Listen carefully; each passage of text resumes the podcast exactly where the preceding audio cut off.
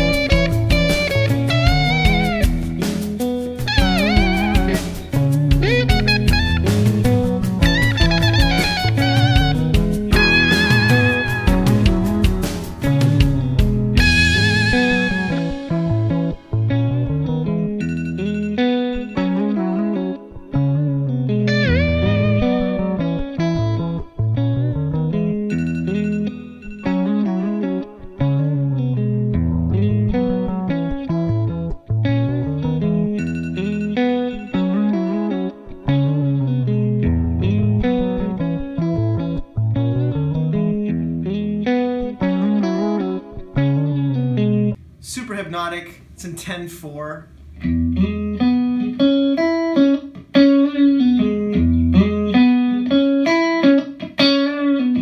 Probably one of my favorite bass riffs I think I've ever written. It's so nice.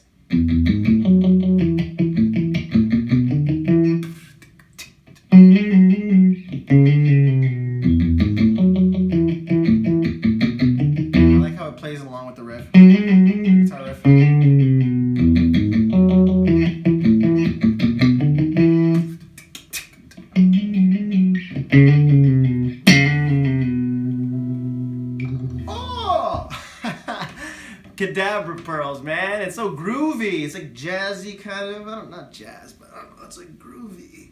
And um, and I like the phone ring.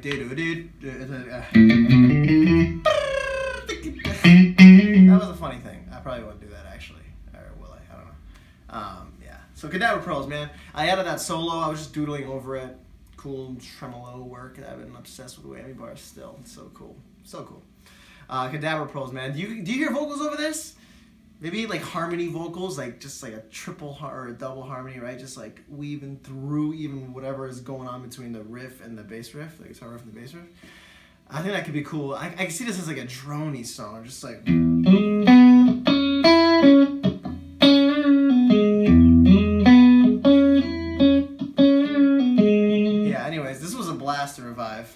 Cadabra Pearls. Fits it so well, I think. And I tried to make the video. Ah, that was funny, man. I did the video in the bathroom, and the background are towels, dude, alright? I got like the orangey and the blue and like the kind of pearly looking color towel. Yeah.